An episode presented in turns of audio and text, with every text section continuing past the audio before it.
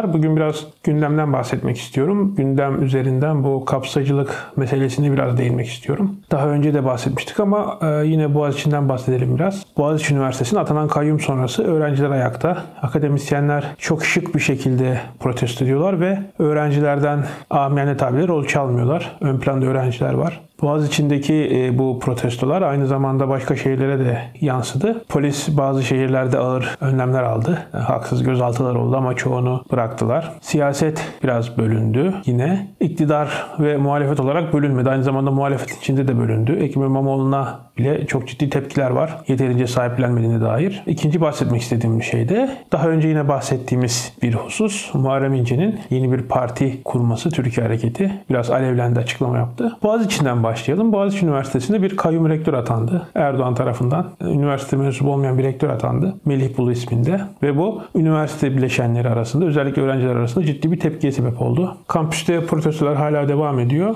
Geçen hafta sanırım bir, bir hafta falan oldu. Komik bir şey oldu bence bayağı komik. Protesto eden öğrencileri polis gözaltına aldı. İşte rektörü rektörlük binasında hapsetmek, hürriyetten mahkum bırakmak gibi suçlamalarla. Tabii bunların sulacak bir tarafı yok. En ciddi alınacak bir tarafı da yok ama bu suçlamalar yapılıyor maalesef. Dayanışmanın kendi içinde çeşitli farklılıklar ortaya çıktı. Dayanışmanın Twitter hesabı var. 80 bin küsür takipçisi olan. Bu tip toplumsal hareketlerde her ne kadar bir önder, bir öncü, bir liderlik yok dense de bu şöyle olur. Bir grup burada öne geçer ve bu çok doğaldır ve o grubun bence benim düşüncemde hakkıdır bu. Çünkü zor bir mesele bu. İnsanlar özgürlükleriyle bedel ödüyor gerekirse. Öne çıkan grup Kürtçe, Ermenice tweetler attı. Şu naifliğe girmeyelim. Bu naifliğe Türkiye'de çok giriliyor. İşte Türkiye'de bu dilleri konuşan vatandaşlar var. Onun için onlar anlasın diye bu dilde tweetler atıldı. Hayır. E, bu dilde tweetler bir siyasi iletişim çerçevesinde atıldı. Ve bence bu kötü bir şey değil. Bunun atılması gayet mantıklı ve o hareketin e, bileşenler açısından çok da gerekli bir şeydi. Ama orada da bir artık dayanışmanın kendi iç dinamikleri var. İktidar kelimesini kullanmak istemiyorum burada ama orada da bir öncüleri var bunun. Onların hassasiyetlerinin gündeme gelmesini görüyoruz ve bazı kişilerin bu direnişe, bu dayanışmaya artık eskisi kadar sempatiyle bakmadığını da görüyoruz. Ki bu da çok normal. Yani bugün Türkiye'de ne siyasette ne dayanışmada ne herhangi bir siyasi olayda kimse pizza değil, kimse herkesi mutlu edemez. Boğaziçi tartışmasında bir de LGBT, yani LGBT diyelim Türkçe e, meselesi var ki o artık ne diyeceğimi bilemiyorum. Yani şu hale geldi olay. Ülkemizde LGBT'lere yer yoktur dedi Erdoğan. Yani düşünsenize mesela yolda yürüyorsunuz. Hem cinsinizi görüyorsunuz. Aa diyorsunuz ne kadar hoş bir erkekmiş, kadınmış vesaire. Bir anda vatan hainisiniz. Niye? İçinizden öyle geldi. İçgüdüleriniz yüzünden bir anda vatan düşmanı oluyorsunuz. Hani bunun ciddiye alınacak hiçbir tarafı yok. Burada hani işte eşcinsellik doğal mıdır, yönelim midir ve bunları artık konuşmaya gerek yok. Zulüm saymak lazım. Ama burada şu var. Görüyorsunuz ünlü isimler hakkında eşcinsel olduğuna dair haberler yayınlanınca LGBT üyesi mi? Sanki şey böyle LGBT diye bir örgüt var. Hele ki siyasetçilerin konuşmalarını dinlerseniz, iktidardaki siyasetçilerin konuşmalarını dinlerseniz bu LGBT isimli örgütün neredeyse bir dağ yapılanması var. İşte kırsalda jandarmayla çatışıyor falan zannedersiniz. Böyle şeyler yok tabi. Hatta hani Süleyman Soylu sanırım batıdan geliyor bunlar dedi ama tam tersi. Görüyorsunuz işte mahbublar bitti, mahbubeler başladı diyor. Yani o zaman Osmanlı'da mesela erkek erkeğe sevgili olmak o kadar normal ki işte batıdan gelen e, homofobi yüzünden şikayetçi falan olunuyor yani. E, burada tarihi, biyolojik, kültürel vesaire hakikatlerden bahsetmeye gerek yok. Çünkü burada iktidarın ihtiyacı olan şey çatışma. Bundan 15 yıl önce iktidar Avrupa Birliği yanlısıydı. Muhalefet biraz şüpheyle bakıyordu ulusalcı vesaire diye. E şimdi tam tersi. Erdoğan Türkiye'de eşcinsellerin yasal koruması, statüsü olması gerekiyor diyen ilk başbakan sanırım. Şimdi ne kadar değişti artık buna değinmeye gerek yok. İftar oluyor mesela. Bülent Ersoy geliyor vesaire. Bu çok kültürel çatışmanın bir kolu ama bu bence toplumsal bir çatışmadan ziyade şu. İktidarın çatışma bulması gerekiyor. Çünkü Türkiye'de ekonominin gidişatı artık bahsetmeye gerek yok. Çok kötü. Umut yok. Yani şu olursa ekonomi toparlayacak diye bir şey yok. Hani ekonomi kötüye gider. Dersiniz ki ya seneye işler düzelir. Türkiye'de ekonomi zaten bu Covid krizinden önce belirli bir negatif duruma girmişti. Şimdi artık Allah'a emanet düşüşte. İktidarın tek umudu çatışma. E bunun peşinde koşuyor. Bugün LGBT'leri buldu. Eğer e, muhalefet LGBT'ler konusunda çok radikal olsaydı iktidar bugün bir çatışma fırsatı görseydi hani pek gerçekçi bir şey değil ama belki de muhalefeti e, homofobiyle suçlayarak bu çatışmayı elde edebilir. Muhalefete karşı iktidarın çatışma olsun diye bir çatışma durumu söz konusu. Boğaz içinde maalesef o kadar talep varken yere serilen bir Kabe resmi ki hani o resim ne kadar Kabe'ye hakaret içeriyor o ayrı. Bir de velev ki hakaret içeriyor. O üniversitede bu tip şeyler olur. Üniversiteler e, ifade özgürlüğünün en önemli yeridir. İşte yere koymuşlar bunu. Ya orada bir sürü sanat eseri varmış. Duvara asacaklarmış. Duvara asmadan önce duvara asamadıkları için bu insanları suçlayamazsınız. E yere koyacak oradan asacak zaten bu normal bir şey. E, bu yere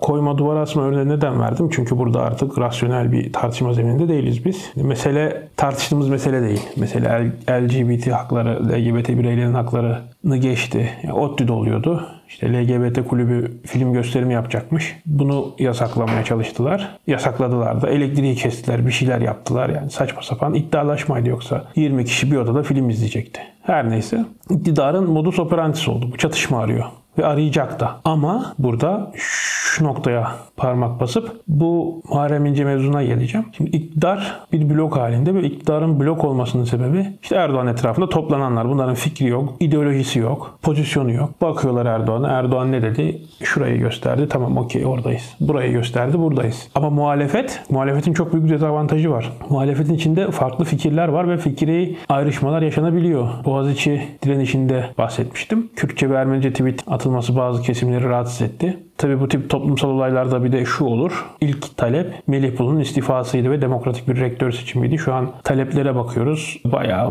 maksimalist taleplere doğru gidiliyor. E gidilir. Bu iş böyledir. Bu işin doğası böyledir. Zaten maalesef üzülerek söylüyorum beklentim. Yavaş yavaş bu iş de sönümlenecek. Türkiye'de e, gelecek görmeyenler görmediğiyle kalacak. Hapis yatanlar hapis yattığıyla kalacak. Gençlerin geleceği maalesef çok ciddi zarar görecek ve bu iş böyle sönümlenecek. Çünkü talepler maksimalizm noktaya varınca belirli kesimler ayrılmaya başlıyor ve o taleplere e, hem fikir olanlar kalıyor ve bu da çok küçük bir odak, çok küçük bir grup oluyor. Buradan Muharrem İnce'ye geçmek istiyorum. Muharrem İnce bir basın toplantısı yaptı. CHP'den istifa eden vekillerin Muharrem İnce ile birlikte hareket edeceği söyleniyor. Memleket hareketinin ortak noktası. E, ulusalcı bir kimlik deniyor. E, bu böyle gözüküyor. Daha önceki e, Muharrem İnce ile ilgili videomuzda da bundan bahsetmiştik. Ve CHP içinde de daha geniş bir koalisyona, daha geniş bir kitleye ulaşma projesi oldukça bu kesim dışlanacaktı. Geçenlerde Clubhouse'da Levent Gültekin'i dinliyorum. %50 CHP yönetimi suçlu, %50 Muharrem İnce ekibi suçlu, muhalefeti bölüyorlar falan demişti ve CHP yönetiminin kapsayıcı olması gerektiğinden bahsetmişti. Muharrem İnce peki bu konuşmasında nelerden bahsetti? Azerbaycan'a yapılan yardıma karşı olanlardan bahsetti. Türkiye'nin Suriye'nin kuzeyinde yaptığı operasyonlara karşı olanları eleştirdi. Mustafa Kemal Atatürk'e Atatürk diyemeyenlere parmak bastı ve e, komik bir şeyden daha bahsetti. İşte Mustafa Kemal'in askerleri değiliz, yoldaşlarıyız diyenleri eleştirdi kendince. Neymiş? Mustafa Kemal'in askeri olmak zorundaymış insanlar. Çünkü yoldaş olamazlarmış. O milli mücadeleyi verenler yoldaşıymış. Ya bu artık biraz komik kaçıyor ama böyle bir e, durumda var. Peki ben neden burada Levent Gültekin'in Clubhouse'da söylediği e, şeye vurgu yaptım? Çünkü Kılıçdaroğlu yönetimi olabildiğince kapsayıcı olmaya çalışıyor zaten. Yayının başında da söylemiştik. Yani siyasette de pizza değilsiniz. Siz herkesi mutlu edemezsiniz. Kapsayıcı olmak demek mümkün olan en geniş kitleyi kapsamak demektir aslında ve bunun mütemmim cüzü, bunun e, müntemiç olarak e, bu yola girersiniz bazı kesimleri dışlamak zorunda kalırsınız. Ve ulusalcılık, e, sağ kemalizm, sol kemalizm artık her ne derseniz ederseniz bu kadar kapsayıcı olamaz. Örneğin Kılıçdaroğlu HDP liderleriyle görüştü ama kamuya açık bir toplantı yapamadı. Kapsayıcı olsaydı diğer parti liderleriyle görüştüğünde nasıl toplantı sonrası fotoğraf veriyor orada da vermesi gerekiyordu ama demek ki o kadar da olamıyormuş maalesef kapsayıcılık. Bunun bir sınırı var. Ve kapsayıcılık muhabbeti zaten şeyle yürür bir tek. İnanılmaz kutuplaşmış bir toplum olursunuz Türkiye gibi. Ortadan yarılmış olursunuz. Orada Erdoğan sevenler ve Erdoğan sevmeyenler olarak bölündüğünüz zaman oradan kapsarsınız. Ama muhalefetin içine baktığınız zaman CHP'nin içinden ikinci parti çıkıyor. Bence hiç şansları yok. Çünkü Türkiye'de Kemalizmin, Atatürkçülüğün falan artık bir hükmü olmadığı için TSK'dan bile sökülüp atıldı bunlar. Hani sivil siyasette ne şans olacak o ayrı mesele. Ama yine de bu parti bölünüyor böyle. E, AK Parti 3'e bölündü ama AK Parti'den ayrılanlar bakalım ne performans gösterecekler. Bu konuda da çok konuşmuştuk daha önce. Ki şu an muhalefet bloguna bakın. Yani CHP ile İyi Parti ittifak içinde. HDP de dışarıdan en azından ehvenişer olarak destek veriyor buna. Bu da çok sürdürülebilir bir şey değil. Erdoğan sonrasında siyaset normale döndüğünde bunların hepsi ayrılacak. Bu iki meselenin ortak noktası özetle kapsayıcılık muhabbeti. E, Boğaz içinde direnenler, direniş içindeki birçok parçanın ortak noktası rektöre karşı olmalarıydı. Atanan kayyum rektöre karşı olmalıydı ama yavaş yavaş ayrılmaya başladı. Çünkü karşımızda lider kültüne e, biat eden bir siyasi aktivizm yok. Hepsinin kendice fikirleri var ve bu işin doğası gereği bu kadar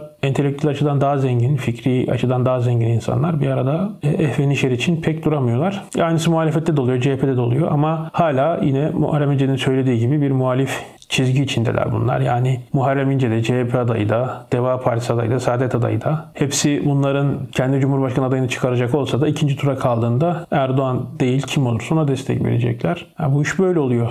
Dünyanın her yerinde böyle oluyor artık. Demokrasi, kapsayıcılık, diyalog vesaire şirin, şombalak şeylerin rejimiydi. Ama artık neyin rejimi görüyoruz. Öcü iktidar olmasın diye ortaya atılan bir rejim. Hillary seçilmesin diye Trump seçilir. Trump seçilmesin diye Biden seçilir. CHP zihniyeti seçilmesin diye AKP seçilir. Kemalistler Kemalizm öcüsü tarihe karışsın diye AK Parti'ye koşulsuz destek verilir. Yaratılan öcü bu sefer o koşulsuz desteği verenleri yemeye başlar. Bu sefer yeni bir öcümüz olur. Erdoğan öcüsü ya da AK Parti öcüsü her neyse. Ki bu AK Parti tabanında da hala CHP öcüsüdür. Yani öcü gelmesin, öcü yatağın altından çıkmasın diye oy verilen bir sistemde açıkçası neyin kapsayıcılığından bahsediyoruz. Bu soruyu soruyorum ben. Belki bu soruya bir cevabınız olabilir. Benim cevabım şu, çok basit söylüyorum. Kapsama alanınız öcünün midesine inmekten korkanlar olduğu zaman o öcüde örneğin öcü buradan geçiyor. Öcü geçerken sizi es geçeceğini biliyorsanız o kadar da e, canınız acımayabilir. Kapsayıcılık, demokrasi günümüzde buraya geldi. Bu iki olay yani gördüğünüz gibi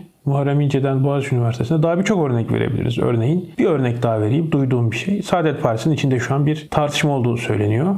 Erdoğan'ın Oğuzhan Asil Türk'ü ziyareti sonrası da duyulmaya başladı. Ben Ankara'da kulis bilgisi olarak aldım bunu. E, Temel Karamollaoğlu AK Parti ile Erdoğan'la ittifaka ya da işbirliğine yanaşmadığı için Saadet Partisi'nde bir iktidar değişimi görebiliriz. Ama şunu eklemek istiyorum ki bence bu çok önemli. Saadet Partisi zaten iktidarın nimetlerini reddetmiş. E, belirli hakkaniyetsizlikler gördüğü için muhalefette kalan insanların partisi. Bu insanlar iktidar bloğunda olsa bile nasıl oy verecekler, ne kadar destekleyecekler bu büyük bir soru işareti ama işte orada da görüyorsunuz öcüyle olan ilişkinin değişebilmesi umudu hala var. Onu geçtim. İyi Parti'de bile var. Bugün hala AK Partili yetkililer muhalefetin hepsi vatansız değil. Böyle yerli ve milli değil böyle bir e, söylem tutturmuşlar. HDP ile CHP'yi bir araya getirip kendi e, zihinlerinde İyi Parti tabanına işte DEVA gelecek tabanına belki biraz daha şirin gözükme hevesindeler. Olası bir Cumhurbaşkanlığı seçiminin ikinci turunda muhalefet adayını işte bu HDP'li bunlar PKK'lı vesaire diyerek %1 %2 oy alma peşinde. Yani siz bizi öcü olarak görüyorsunuz ama burada daha da öcüsü var noktasına getirme peşinde. Yani pattern'ı anladınız değil mi? Yani her olayda şeyi görüyoruz. Herkes öcüsü farklı ve öcüler üzerinden dönüyor. İşte Boğaz içinde öcü kayyumdu. Daha sonra işte PKK'ya sempati besleyenler, terör örgütü üyeleri bilmem neler öcüleri ortaya serildi ve kimin daha öcü olduğu konusunda şu an bir e, tartışma sürüyor. E, muhalefette kapsayıcılık kimi kapsayacaksınız? Hangisi daha öcü? Öcülerin dereceleri derken Türkiye siyaseti değil dünya siyaseti artık öcüler siyasetine dönüştü. Demokrasi bu anlamda artık negatif bir yönetim biçimi ve hala elimizdeki en iyi yönetim biçimi. Bugünler hem Türkiye açısından hem küresel açıdan aşılır mı? Aşılır. Biz görebilir miyiz? Umarım bir 5-10 yıla görürüz diyorum. Tekrar edeyim bir önceki da tekrar etmiştim. 500 abone ulaştığımızda bir canlı yayın yapacağız. Ee, belki sizlerle bir soru cevap olacak. Belki e, yayına katılımcı olarak e, takipçilerden alacağız bilmiyorum. Hep beraber bir şey yapacağız. Heyecanla bekliyorum. Şimdilik kendinize iyi bakın. Hoşçakalın.